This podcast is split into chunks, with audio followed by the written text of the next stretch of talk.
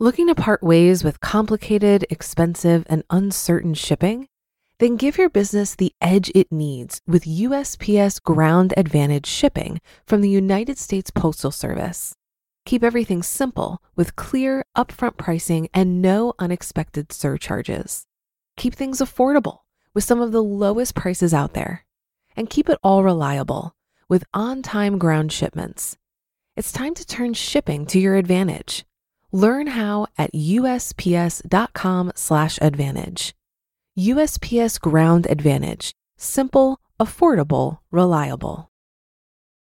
When you need mealtime inspiration, it's worth shopping Kroger, where you'll find over 30,000 mouthwatering choices that excite your inner foodie. And no matter what tasty choice you make, you'll enjoy our everyday low prices, plus extra ways to save, like digital coupons worth over $600 each week. You can also save up to $1 off per gallon at the pump with fuel points. More savings and more inspiring flavors make shopping Kroger worth it every time. Kroger, fresh for everyone. Fuel restrictions apply. This is Optimal Finance Daily, episode 2184. How much of personal finance is luck? By Jen Hayes of jenhayes.me. And I'm your host and personal finance enthusiast, Diana Merriam. Now let's get right to it as we optimize your life. How much of personal finance is luck? By Jen Hayes of jenhayes.me.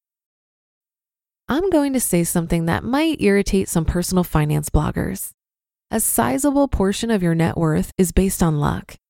Some of the best financial decisions I've made in my life were simply a matter of being in the right place at the right time. And some of the worst choices I've seen others make were due, at least in part, to some truly horrible luck. How much of personal finance is luck? My story. Two of the best financial choices I've ever made were deciding to move back in with my parents during my junior year of college and accepting a job that paid well during my first year of grad school. I would like to tell you that those decisions were the result of hard work, perseverance, and careful consideration of all my options, but that isn't entirely true. A big part of both of those decisions was luck. When I was a junior in college, I shared an apartment with my then boyfriend, now husband. My hubby was going to a community college at the time, and he applied to a few different universities. He was accepted into an out of state college, and of course, I was devastated by this at the time. Looking back on it, this was the best thing that could have happened for us financially. Instead of continuing to live with him and spending my student loan money on our apartment, I moved back in with my parents and saved tens of thousands of dollars. If he had been accepted into the school I was attending, we both would have wasted a small fortune on apartment rent. The other excellent decision I made was accepting a well paying job for my first year of graduate school. Again, this was due in large part to good luck that seemed like bad luck at the time. The summer after finishing my undergrad degree, I was working as a part time HR assistant for only slightly more than minimum wage. Needless to say, I was barely scraping by financially. I was crushed when I was laid off unexpectedly. I assumed it would take me a while to find a new job, but it actually ended up being one of the shortest job searches of my entire life. I applied for a job that seemed like a long shot. It was a research assistant position at the university's Department of Mechanical Engineering. I seemed to meet the basic qualifications for the job.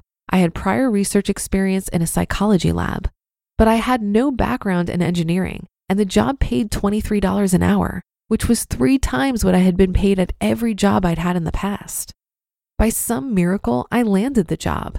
I found out after I was hired that the department would be reimbursing the majority of my tuition for that school year. Another amazing stroke of luck. What if this opportunity hadn't been available? I probably would have found myself working in another HR assistant role for $8 an hour. It's true that I made the decision to apply for the job, and I worked hard to prepare for the interview, but a huge part of landing the role was simply luck. Other examples of luck. Here are some other examples of good financial luck. Having parents who can afford to pay for the entire cost or part of the cost of your education. Being raised by parents who taught you to make smart financial choices and served as excellent role models for you. Living close enough to a college that's logistically possible to live at home with your parents while attending college being offered a good job because you know someone within the company who referred you, or a relative of yours who owns a company deciding to hire you. Here are some examples of bad financial luck. Growing up in poverty, being raised by parents who taught you to believe that debt is normal and modeled poor financial choices for you, losing a job through no fault of your own during a layoff, having expensive, unexpected, serious medical issues like cancer, or purchasing a vehicle that turned out to be a lemon. So, what's the point of all this? Many people use bad luck as an excuse to make bad choices. Getting stuck in a victim mentality will not help you get out of your financial mess. And if you're in a great financial situation, I'm not saying that you shouldn't be proud of your accomplishments, even if some of them were partly due to good luck. What I'm saying is that we shouldn't judge others.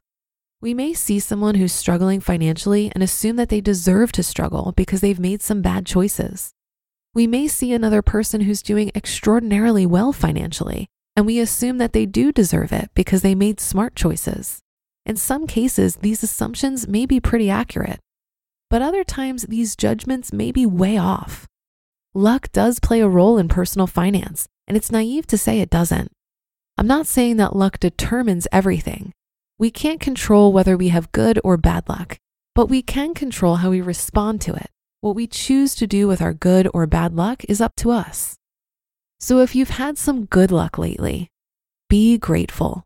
Don't look down on others just because you've been fortunate to have good luck lately and they haven't. And use the good luck to make good financial choices. If you've got some extra money coming in, put it towards an emergency fund, debt payoff, or a retirement account.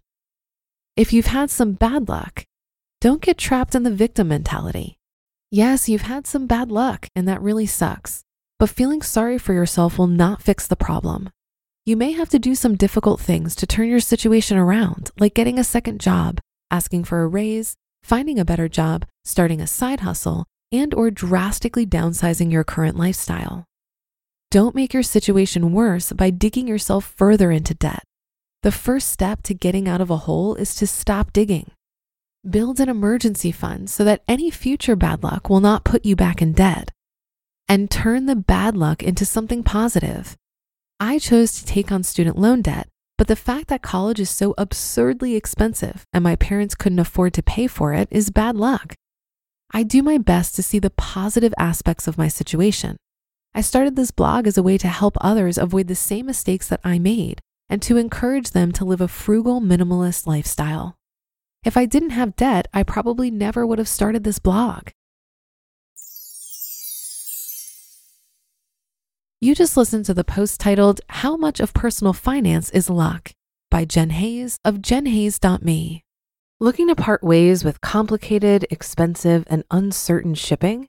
Then give your business the edge it needs with USPS Ground Advantage shipping from the United States Postal Service.